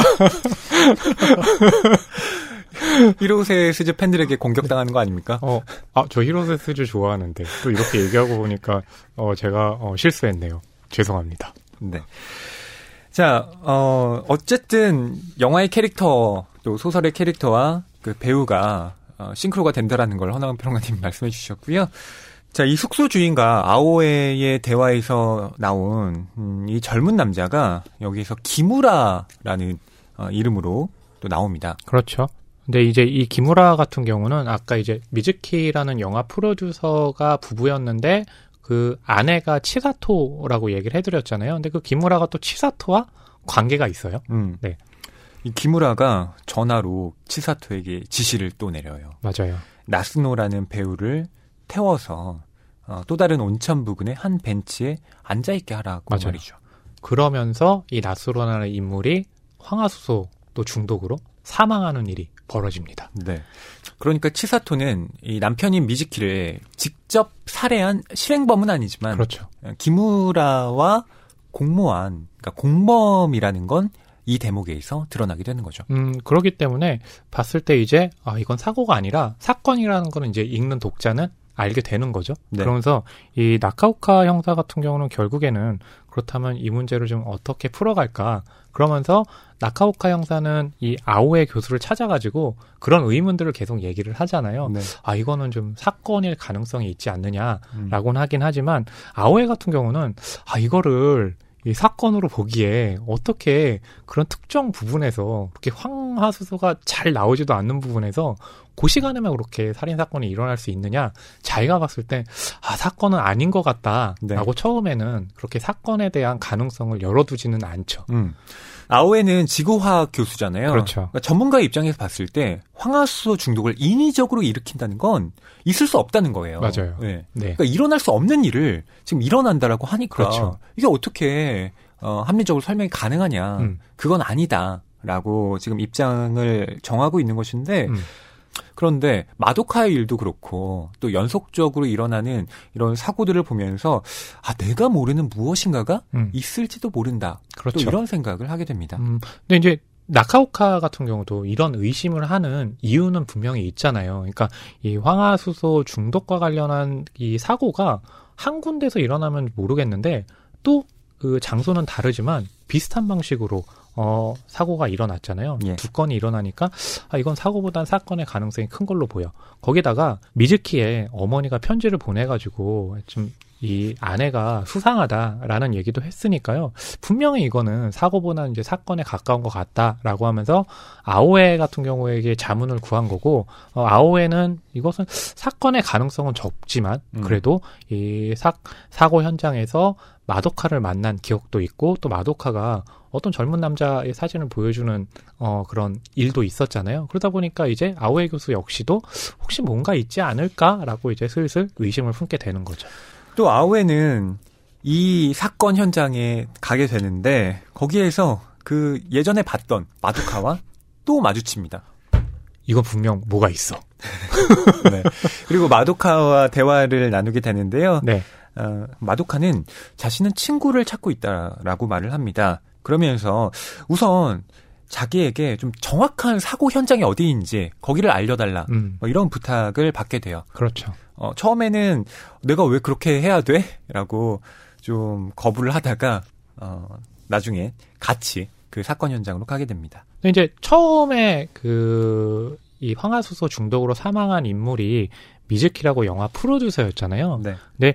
두 번째로 또 사고가 발생한 사람은 어 나스노라는 배우였잖아요. 그렇다면 이것은 어 영화라는 일종의 접점이 있잖아요. 그러면서 아오에 교수는 그 접점을 계속해서 찾아가다가 결국 그 일종의 이제 정점에 아마카스 사이세이라고요. 어 이 사람이 이제 영화 감독이거든요. 아 영화 감독이 있다는 것을 발견하게 됩니다. 네. 그 아마카스 사이세이를 검색하다가 그 네. 사람의 블로그가 있다라는 걸 발견하는데 그렇죠. 그 블로그에서 이 아마카스 사이세이가 황화수 중독으로 가족들을 잃었다라는 음, 대목을 읽게 됩니다. 근데 이제 아마카스 사이세이가 이제 가족이 죽는 일이 발생하는데 이제 딸이 자살 시도를 하면서 아내도 이제 같이 죽게 되고 거기 이제 남매가 한 명 있는데 그 남자아이 같은 경우는 어 의식을 잃는 상 잃은 상태가 됐는데요. 그 과정을 아마카스 사이세이가 블로그에 이제 휴- 수기 형식으로 남겨뒀던 거예요. 네. 아마카스 사이세이가 영화 촬영을 간 사이에 이 모든 사건이 벌어지게 되는데 정말 얼마나 황망했겠습니까? 그렇죠. 예. 그런 마음을 블로그에 적으면서 어, 이 사이세이 감독이 좀 어, 마음을 다잡았던 것 같은데요. 네. 어, 그러면서 이 아마카스 사이세이가 한 일 중에 하나가 어, 가족들의 지인들을 찾아가서 그 가족에 대한 이야기를 듣는 거였어요. 왜냐하면 이제 아마카스 사이세이 같은 경우가 이제 영화 일을 하느라고 가족에 대해서 그렇게 자신이 아는 게 많지 않다고 생각을 한 거죠. 그래서 이제 자신이 지금 할 수 있는 일이란 이 가족과 관계됐던 사람들을 찾아서 가족들이 이제 어떤 생각을 했고 어떤 일들이 있었고를 좀 알아보자고 한 거였죠. 음, 그걸 아마카스 사이세이가 어떻게 쓰고 있냐면 좀더 많은 사람들을 만나보자고 나는 결심했다. 음. 시간이 얼마나 걸릴지는 모르겠지만 내 마음속에서 세 사람이 생생하게 뛰노는 날이 올 때까지 더 많은 이야기를 듣고 싶었다. 음. 예, 이렇게 어, 적고 있습니다. 그러니까 이제 읽는 사람 입장에서는 그런 생각이 드는 거죠. 아, 이 사람이 가족에게 충실하지 못했는데 이제 사 그런 사고가 난 이후에 어 그래도 일종의 어 좀 이 죄를 좀 사하는 느낌처럼 가족에 대해서 알아가는 과정을 보여주고 있는 거잖아요. 그러면 그래도 아 참 이 사람은 어 가족이 죽은 이유지만 그래도 가족을 위해서 뭔가를 하려고 하는구나라는 그런 좀 느낌을 긍정적인 느낌을 어, 주기는 해요. 음. 이 영화판에서 이 아마카스 사이세이에 대한 평은 영화의 귀신이다. 네. 네, 이렇게 또 불리고 있습니다. 그렇죠. 어, 뭐, 좋은 작품을 또 내기도 했고, 또 그 영화를 위해서 자진 시간을 모두 이렇게 투자를 했잖아요. 가족까지, 어, 사고 전까지는 거의 생각을 안 하다시피 하면서, 예, 그러다 보니까 이제 그런 별명이 또 붙기도 한 거죠. 음, 영화를 잘 만든다는 걸 떠나서 영화에 어, 거의 자신의 모든 걸 어, 집어넣는다. 그렇죠. 어, 완벽한 영화를 위해서라면 뭐든지 할 수 있는 사람이라는 음, 뜻에서 맞아요. 그 영화의 귀신이다라는 별명이 붙은 거죠. 음, 여기서 이제 우리가 주목해야 될 건 그 완벽 이라는 건데요. 어, 물론 그 완벽의 의미는 어, 뒤에 어떻게 어, 이 사건과 연관될지까지는 저희가 말씀드리지는 않겠습니다. 음. 네. 허나원 평론가님은 이 영화 쪽에 네. 또 일을 하고 계시니까 네. 이런 감독 들 네. 뭐 실제로 좀 있나요? 있죠. 음. 뭐 감독도 하고 이제 평론가도 같이 하는 이제 정성일 선생 음. 같은 경우는 정말 영화적으로 사고하고 영화적인 태도가 무엇인지에 대해 얘기하고 정말 모든 인생 자체가 영화하고 이제 연관이 되잖아요. 네. 예, 그런 인물도 보면서 아마카스 사이세이 얘기하면서 그 가족의 어떤 이러한 상관없이 영화의 귀신이라는 별명을 듣고 딱 생각난 인물이 바로 정성일 평론가 겸 영화 감독이었어요. 네. 정성일 선생님 뭐라고 피드백을 할지 궁금해지네요. 아마 피드백 안 할 거예요. 왜냐하면 이 방송 안 듣겠죠? 막 뉴스 같은 데 나오는 거 아니에요? 영화의 귀신.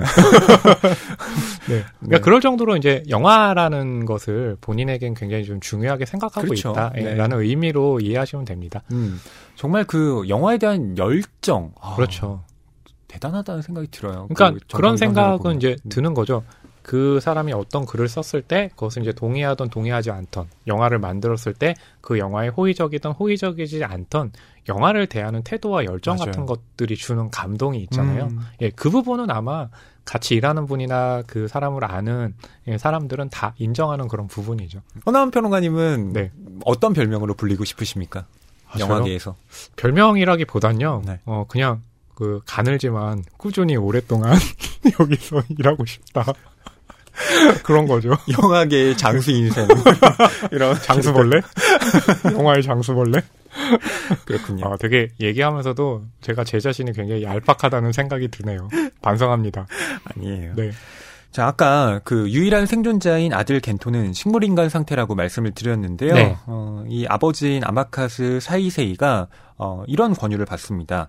이 뇌세포 이 재생의 권위자 우하라 젠타로라는 박사가 있는데 이 사람에게 한번 수술을 받아보지 않겠느냐고요. 음, 음, 이 라플라스의 마녀 이제 영화를 보게 되면 우하라 젠타로를 연기한 인물이 누구냐면 릴리 프랭키예요. 네. 네. 아마 릴리 프랭키 하면 또 고레에다 히로카즈 영화도 그렇고 꽤 익숙하잖아요. 한국 팬들에게도. 그럼요. 네. 네. 그래서 이제 그 인물이 어 릴리 프랭키가 연기하고 있다고 말씀을 드리면서 그러면서 이제 우아라 젠타로가 어 겐토를 맡아가지고 또 이제 그 수술을 맡게 되고 경과를 지켜보게 되잖아요. 음. 의식은 회복이 돼요. 음. 근데 이제 중요한 건 기억 상실 증세를 보이거든요. 그래서 이 아마카스 사이세이가 우아라 젠토로 박사에게 가서 어떻게 됐느냐 물어봤을 때 어, 이런 상황이다라고 말하고 아들 겐토를 보지만 겐토 같은 경우는 자신의 아버지인 이 아마카스 사이세이를 알아보지는 이제 못하는 상황이죠. 네. 이후에 아마카스 사이세이의 블로그도 이제 더 이상 업로드가 되지 않는데요. 그렇죠. 음, 그 마지막 문장이 참 의미심장해요. 기적적으로 회복한 겐토조차 나에게는 과거가 되어버렸다. 나에게 아들이라는 존재는 지금의 겐토가 아니다. 지금의 겐토에게 내가 아버지가 아닌 것과 마찬가지로. 음, 네. 아무래도 뭐 그런 그 생각이 들겠죠. 그러니까 자신의 이제 아들이었지만 지금 상황에선 깨어났다곤 해도 자신을 알아보지 못한다면 아버지의 입장에서는 지금같이 이제 서술할 수밖에 없겠구나. 그리고 어, 이 아버지가 느낄 감정이라는 것은 참 어떨까 한번 음. 짐작하게 되는 거죠. 네. 이후에 아오에는 결국 이 겐토를 수술한 이 젠타로 박사와 또 만나게 됩니다. 그렇죠. 예. 그러면서 이 겐토가 어, 이 수술로 인해서 뭔가 특별한 능력을 갖게 됐다라는 음. 이야기를 듣게 돼요. 네. 그리고 이 젠타로 같은 경우는 여러분께 한 가지 더 말씀을 드리면 아, 꼭 얘기해야 되나요? 예, 네. 뭐 이건 스포일러도 아니니까요. 네. 뭐죠? 마도카의 아버지가 바로 젠타로 박사예요. 아, 그런가요? 아, 저는 어, 귀신인가? 뭐 이런 얘기 하실 줄 알았는데. 그렇죠. 그렇게 연결되면 그런 거죠. 이제 겐토가 갖고 있는 특별한 능력이 결국에 마도카가 갖고 있는 그런 능력하고 비슷한 부분이 되겠구나. 네. 그렇다면 우린 또 생각해 볼 수 있는 게, 아, 그렇다면 마도카는 또 무슨 일이 있었을까? 음. 라는 것도 이제 궁금해지게 되죠. 네. 저희가 뭐 네. 마도카와 젠타로가 부녀지간이라고 말씀드리는 게 네. 어, 뭐 이상하지 않은 게 네. 어, 저희는 뭐 방송으로야 뭐 마도카 젠타로라고 네. 말하지만 소설에는 우아라 젠타로, 네. 우아라 마도카 네. 이렇게 나옵니다. 아, 네. 예, 성이 똑같아요. 네. 네. 근데 저 같은 사람은 그렇게 해도 잘 눈치를 못 채요. 네. 네. 자, 그럼 아오에와 이 젠타로가 이 어떤 대화를 나누는지, 어, 그 대화를 통해서 드러나는 이 사건의 비밀들 여러분께 낭독으로 들려드릴게요. 네. 제가 지문 읽고요. 그리고 아오에 교수 연기를 하고요. 어, 허이평론가님이 젠타로와 기리미아 레이 또 연기하겠습니다. 네. 392쪽부터 399쪽입니다. 아카쿠마 온천과 도마테 온천에서 이런 역시 아마카스 겐토군의 범행입니까? 기리미아 레이는 괴로운 듯 미간을 좁히며 우아라와 마주본 뒤에 다시 아오에 쪽으로 시선을 돌렸다. 유감스럽지만 그럴 가능성이 높아요. 겐토군은 작년 봄에 이 연구소를 떠난 이후로 내내 실종 상태였습니다. 왜 이곳을 떠났는지 우리로서는 그 목적을 알지 못했는데 아무래도 최악의 범죄에 손을 댄 것 같아요. 동기가 뭐죠? 왜 살인을 저질렀죠? 그건 기리미아 레이는 거기서 문득 입을 다물고 고개를 가로저었다. 거기까지는 말씀드릴 수 없습니다. 아우에 교수님과는 전혀 관계없는 일이라서. 이만큼 밝혀놓고 어떻게 여기서 딱 자릅니까? 끝까지 얘기해줘야죠. 관계가 없다고 하는데 온천지 일에 대한 진실을 묵비하는 대신에 나도 왜 그런 비참한 사건이 일어났는지 알 권리는 있지 않습니까? 그래도 기리미아 레이는 말을 머뭇거리며 의견을 청하듯이 젠타로를 돌아보았다. 천재 의학 박사는 눈가에 고민하는 기색이 역력했지만 이윽고 고개를 끄덕였다. 알겠습니다. 그러면 내가 말씀드리도록 하죠. 단지 현재로서는 어디까지나 상상일 뿐입니다. 그 점을 감안해서 들어주세요. 그리고 지금 하는 얘기도 일절 외부에 발설하지 않는다고 약속해 주시겠습니까? 좋습니다. 약속하죠. 1월 초에 마도카가 돌연 행방을 감췄습니다. 겐토군이 실종된 뒤로 줄곧 그를 찾으러 가겠다고 조르던 참이었으니까 아마 그것 때문에 사라졌겠지만 우리는 그것 말고는 전혀 아무것도 모르는 상태였어요. 그런데 갑작스럽게 나카오카 형사가 우리를 찾아오고 교수님에게서 마도카를 만나게 된 경위 등을 듣고 나니까 그제야 무슨 일이 일어났는지 희미하게나마 윤곽이 잡히기 시작했죠. 방금 교수님이 말씀하신 대로 온천지에서의 사건은 우리도 겐토군에 의한 범행이라고 추측하고 있습니다. 게다가 황하수에 집착하는 범행인 것을 보면 예전에 겐토군이 당한 비극과 떼어놓고 생각할 수 없는 일이에요. 무슨 얘기인지는 교수님도 알고 계시죠? 겐토의 누나가 황화수소 자살을 하는 바람에 어머니까지 함께 사망한 그 사건? 그렇죠. 겐토군은 이 연구소에서 계속 연구에 매진했다면 그야말로 빛나는 미래가 보장된 귀한 인재였습니다. 그런데 그걸 모두 내팽개치고 살인을 저지를 만큼 누군가를 증오했다면 그리고 황하수소에 그토록 집착했다면 그 동기는 단 한 가지뿐입니다. 즉 누나와 어머니를 죽인 자에 대한 복수예요. 그럼 누나의 자살은 자살이 아니었습니까? 자살처럼 위장한 타살이었다는 건가요? 어디까지나 추측일 뿐입니다. 하지만 그것 말고는 겐토군이 살인을 저지를 만한 다른 동기가 없어요. 그게 타살이었다면 분명 겐토군이 복수하려는 것도 이해 못할 일은 아니군요. 아니, 하지만 그게 자살이 아니라 타살이었다니. 그렇다면 모순되는 점이 몇 가지 있는데요? 우선은 겐토군이에요. 그는 기억을 잃었다고 하지 않았던가요? 누나가 자살한 것도, 어머니까지 함께 사망한 것도 전혀 기억을 못한다고 했었는데? 아니, 애초에 자신에게 누나와 어머니가 있었다는 것도 모른다고 했어요. 그런데 어떻게 복수할 생각을 하죠? 아니면 최근에 기억을 되찾기라도 했습니까? 실은 오래전부터 아무래도 미심쩍은 점이 있었습니다. 아마카스 사이세이 씨의 블로그에 내가 처음으로 겐토군과 의사소통을 꾀하는 장면이 나오는데 기억나십니까? 예, 그거라면 생각납니다. 카레라이스와 축구, 둘 중 하나를 떠올리면서 뇌의 변화를 살펴보는 것이었죠? 정확히 기억하시는군요. 맞습니다. 겐토군은 몇 가지 질문에는 대답했지만 자신의 경력에 대해서는 거의 아무것도 기억해내지 못했어요. 자신의 이름도, 가족에 관한 것도, 어디서 살았는지도. 예, 블로그 글에도 그렇게 나왔었어요. 그런데 말입니다. 자기 나이는 대답을 했어요. 예?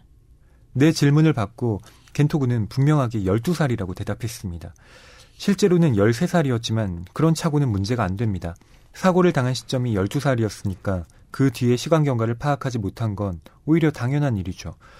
문제는 약간의 착오는 있었다 해도 어떻게 나이를 대답할 수 있었는가 하는 점입니다. 인간의 기억에는 종류가 있거든요.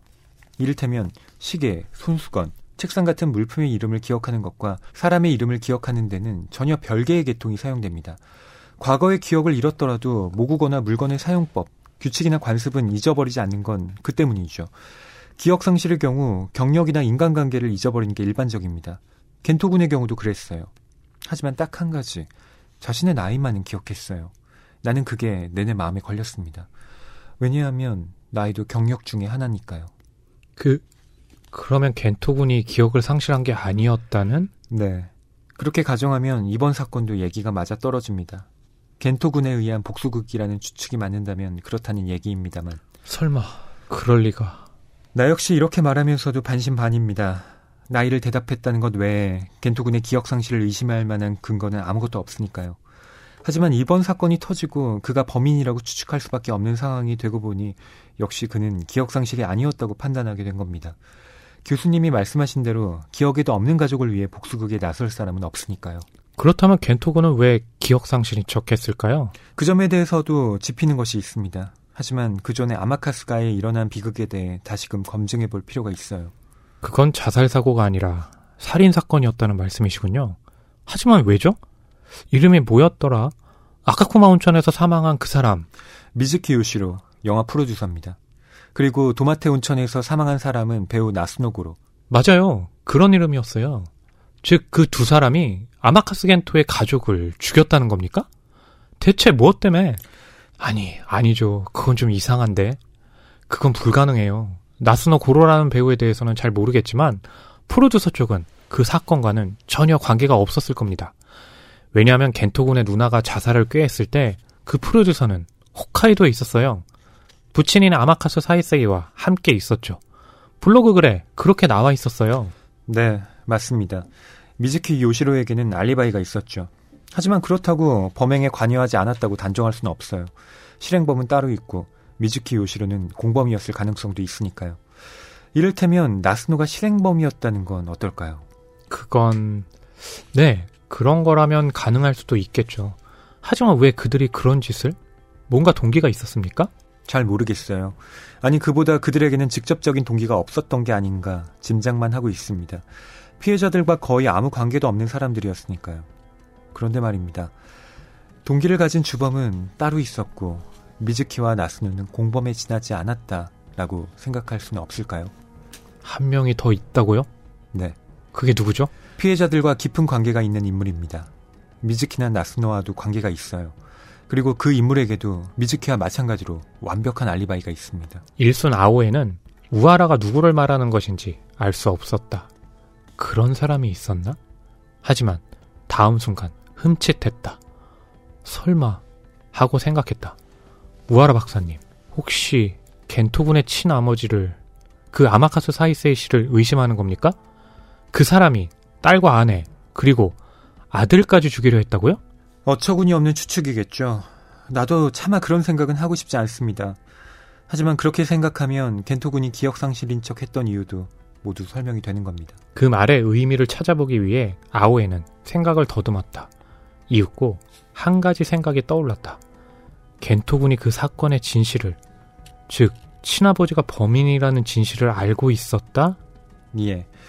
그렇게 생각하면 얘기가 정확히 맞아떨어져요. 겐토군은 진실을 알고 있었다. 하지만 식물인간 상태였던 소녀는 그걸 누군가에게 호소할 방법이 없었다. 이윽고 의사소통을 꾀하게 됐지만 상대의 질문에 yes와 no라고 대답할 수 있을 뿐이었다. 아들의 속마음을 전혀 알지 못하는 아마카스 사이세이는 당연히 아버지로서 아들과의 접촉을 꾀해왔다. 아내와 딸을 잃고 아들마저 큰 장애를 갖게 된 가엾은 아버지로서 겐토군은 어떻게든 그런 아버지와의 연결고리를 끊으려고 했다. 그래서 아마카스 겐토로서의 기억을 모두 잃어버린 것으로 하기로 했다. 어떻습니까? 이건 지나친 억측일까요? 아오에는 선뜻 말이 나오지 않았다. 지금껏 자신이 믿어온 상식으로는 도저히 받아들이기 힘든 이야기였다. 그러면 이라고 중얼거리며 젠타로를 마주 보았다. 겐토군은 부친까지 살해할 생각이라는 건가요? 아마도 그럴 리가 있습니까? 이건 말이 안 되죠. 그런 이야기를 믿으라니. 어떻게 그런 걸 믿겠습니까?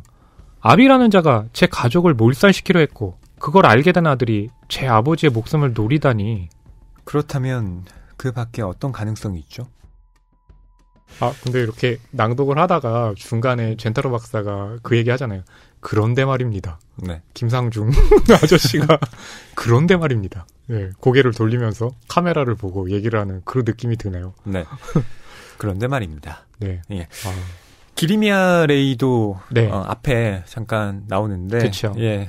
어, 범인이 어, 겐토인 것 같다. 음. 뭐 이런 이야기를 합니다. 이제 더 충격적인 건 그거잖아요. 뒤에 밝혀지는데 그렇다면 이, 이 아마카스 사이세의 가족이 죽으려고 했을 때 우리는 모에가 이제 자살을 하려다가 딸인 모에가 자살을 음. 하려다가 이런 일이 벌어졌다라고 했는데 음. 그럼 젠타로 박사 같은 경우는 아마카스 사이세인 아버지가 아마도 이 일을 벌인 것 같다라고 하니까 아마 이제 그 아오에 교수 입장에서는 말이 안 된다고 생각을 하는 거죠. 어떻게 아버지가 음. 블로그 글에서 보면 가족을 이런 게 때문에 너무 힘들어 했잖아요. 네. 그래서 그 이후로라도 좀 가족을 더 알겠다고 음. 블로그 글에 그렇게 썼는데 아니 그런 사람이 가족을 몰살했다 말이 안 된다고 이제 생각을 하는 거죠. 네.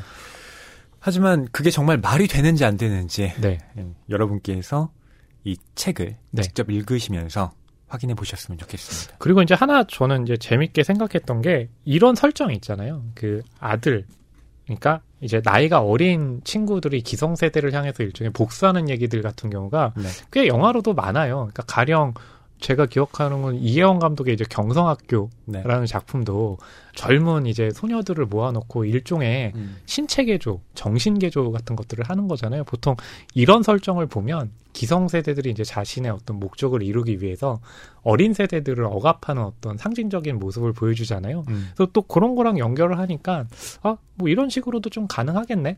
어, 라고 또 한번 저는 좀 그런 인상이 남더라고요. 저희는 어떠한 답도 여러분께 드리지 않았습니다. 어, 어. 겐토가 범인일지도 모른다라는 네. 예, 대화를 네. 뭐 낭독해 드린 것 뿐이고 네. 예, 아마카스 사이세이도 뭐 네. 의심스럽다. 네. 뭐이 정도만 말씀드린 거니까요. 어, 빠져나갈 구석은 다 이렇게 마련을 하시네요. 어떤 확증도 네. 예, 여러분께 전달드리지 않았다는 점 예, 다시 한번 강조드려요. 네. 어, 왜냐하면 추리 소설은 네. 음, 직접 본인이 읽어나가면서 네. 그 사건을 추리하고 음. 또 해결해 나가는 그 쾌감이 있잖아요. 그렇죠. 예, 그걸 저희가 빼앗고 싶지 않아서 네.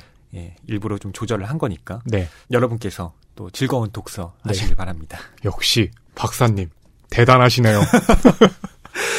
근데 저는 예, 아들과 뭐 아버지의 갈등이 네. 지금 뭐 아마카스 사이세이와 또 음. 아마카스 겐토 어, 사이에 뭐 언급이 되지만 음. 저는 아오에 교수도 실은 그 부자 갈등의 당사자라고 생각을 했어요. 그래서 사실은 이제 뭐 낭독은 하진 않았지만 이 라플라스의 마녀 극 중간 중간 보면 네. 아오에 교수 가족에 대한 묘사들이 나와요. 네. 특히 이제 이 아오에가 집으로 들어갔을 때 아들 같은 경우는 뭐 아무런 말도 하지 않고 음. 자기 방에 그냥 틀어 박혀 있다던가. 그러니까 중학교 그런 상황이죠. 2학년인데 그렇죠. 아버지가 집에 왔는데 뭐 인사도 나누지 않아요. 맞아요. 예, 뭐 밥을 먹을 때도 한마디 뭐 대화도 없고 또 그렇죠. 어, 아내와의 관계도 마찬가지입니다. 어, 아내가 이 아오에 교수의 뭐 저녁을 차려주지만 음, 같이 밥을 먹거나 하지 그렇죠. 않아요. 예. 맞아요. 그러니까 아오에 교수는 밥을 먹고 자기만의 그 방에 들어가서 어, 혼자 시간을 갖습니다. 그렇죠. 그러니까 이들의 가족 모습을 보고 있으면 음, 아오에 교수가 스스로 놀라는 장면이 있잖아요. 네. 아니 어떻게 아버지가 가족을 몰살하고 어? 아들이 아버지에게 복수를 꾀하는 그런 일이 가당키나 합니까? 제가 하지만, 굉장히 리얼하게 연기했죠. 예. 그 맹아가 아오이 교수의 집에도 있는 것처럼 보이더라고요. 그렇죠. 네. 맞아요. 오히려 그렇기 때문에 그것을 인정하고 싶지 않아 하는 그 자신의 이제 아오에 교수 속마음 같은 경우가 그런 식으로 이게 의문을 표하는 음. 그런 물음의 대답 형식으로도 드러나고 있죠. 네.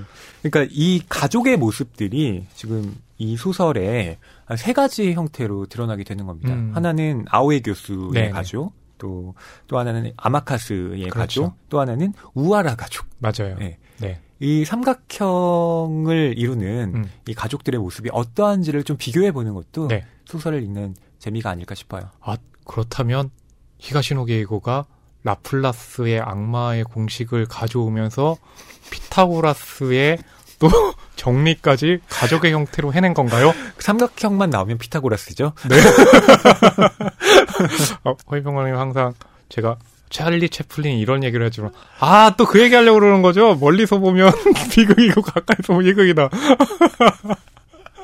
반대잖아요. 네, 그렇죠. 멀리서 보면 희극이고 맞아요. 가까이서 보면 비극이죠. 네. 아무튼 예. 항상 그런 식으로 지적을 하잖아요. 근데 저는 피타고라스의 정리 같은 게 잊어버린 지 오래입니다. 음. 네. 중요한 건 그런 부분이 있는 것 같아요. 히가시노 게이고의 작품들 전체를 보면 네. 지금 파편화된 가족, 해체된 가족이 원인이 되는 네. 그런 사건 사고들이 굉장히 많이 나오잖아요. 그러니까 그것이 이제 히가시노 게이고가 이야기를 할 때 이제 출발점의 배경이 보통 이제 가족의 해체에 있다라는 것도 우리가 생각해 볼 수 있죠. 네. 영화에서는 이런 아오에 교수의 가족 얘기는 나오지 않습니다. 예. 그러니까 이 인물들이 네. 소설에서는 좀 그래도 그렇죠. 다채롭게 어, 어느 정도 깊이를 확보하려는 지점을 보여주는데 네. 영화가 그 점에서 아쉽더라고요. 그러니까 보통 요즘 뭐 그 일본 영화계뿐만 아니라 보통의 영화계에서 보면 이 어떤 사랑 이야기를 훨씬 더 가지를 쳐가면서 중요하게 생각을 하잖아요. 그래야지 이제 젊은 관객들이 온다고 생각을 하는데 아, 사실은 굉장히 좀 얕은 방식이죠. 네. 네. 그런 것들이 좀 개선됐으면 하는 바람이 있습니다. 허남웅 평론가님은 네. 만약 이 라플라스의 악마 같은 능력이 네. 생긴다면 어떠실 것 같으세요? 뭐 저 같은 경우는 뭐 딱 하나입니다. 그 Back to the Future에도 등장하는 건데 어 미래에 이 야구팀이라든지 축구팀이라든지 이 스포츠 있잖아요. 네. 뭐 챔피언스 리그 당연히 거기에 걸죠. 오, 네. 도박을 하시겠다는 말씀이군요. 타짜. 세상을 밝게 하는 데는 관심 없고 제 개인의 어떤 어, 영달. 그런 거에만 관심이 있는 거죠.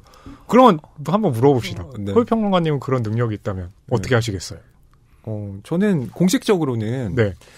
어, 지금까지 인류가 풀지 못한 숙제를 푸는데 이바지하겠다라고 아, 이야기를 할 것 같고요. 비공식적으로는 네. 예, 허나은 평론가님처럼 예, 제 나름대로의 어떤 음, 이익을 좀 꾀할 수 있는 아, 네. 예, 그런 것들을 추구하지 않을까 싶기도 해요. 아. 근데 원래 자신이 갖고 있는 능력을 네. 나쁜 쪽으로 쓰면 반드시 벌 받잖아요. 그래서 네. 예, 그 개인적인 이익을 좀 극대화하려는 건 네. 예, 어쨌든 자제하려고 음, 노력하지 않을까 싶습니다. 국가를 위해 이 한 번 바치겠다. 아니요, 국가가 그렇죠. 아니라 네. 어? 인류를 위해 인류를 위해 네. 어, 좀 더 스케일을 높여서 그렇죠. 네. 뭐 어. 지금까지 풀지 못한 수학의 여러 난제들이 있잖아요. 네. 뭐 그런 걸 풀 풀겠다. 네. 있지 않을까 싶기도 알겠습니다. 네. 네. 어, 응원합니다. 네. 뭐 근데 그런 능력이 없으니까 말이죠. 그렇죠. 네, 이건 그냥 공상이죠. 근데 어, 대신 허희 평론가님에게는 이렇게 또 낭만 서점을 음. 오랫동안 장수하는 그런 네. 능력이 있잖아요. 낭만 서점의 뿌리 깊은 나무가 되고 싶네요. 응원합니다. 자, 이제 이 라플라스의 마녀 한 줄평 공유해 보도록 하겠습니다. 사실 준비해온 한 줄 평이 있었거든요. 근데 아까 음. 중간에 나와가지고 아, 아, 이거 어떡하지?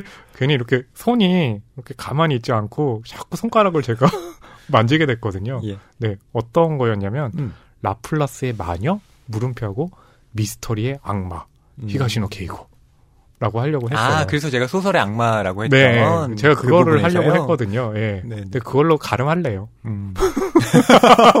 뭐죠? 새로운 거 말씀하실 줄 알았는데. 아닙니다. 그 정도로도 충분할 것 같아요. 네. 네. 어, 제가 준비한 한 줄 평은 이렇습니다. 라플라스의 마녀보다는 라플라스의 악마에 대해 더 알고 싶어지는 소설. 아, 네. 그 얘기는 이제 겐토에 대한 사연을 훨씬 더 알고 싶다. 네. 예, 그 의미죠. 그러니까 제목은 라플라스의 마녀인데 그렇죠. 특별히 마도카가 어, 부각되진 않아요. 아, 부각되는 지점이 한 군데 있죠.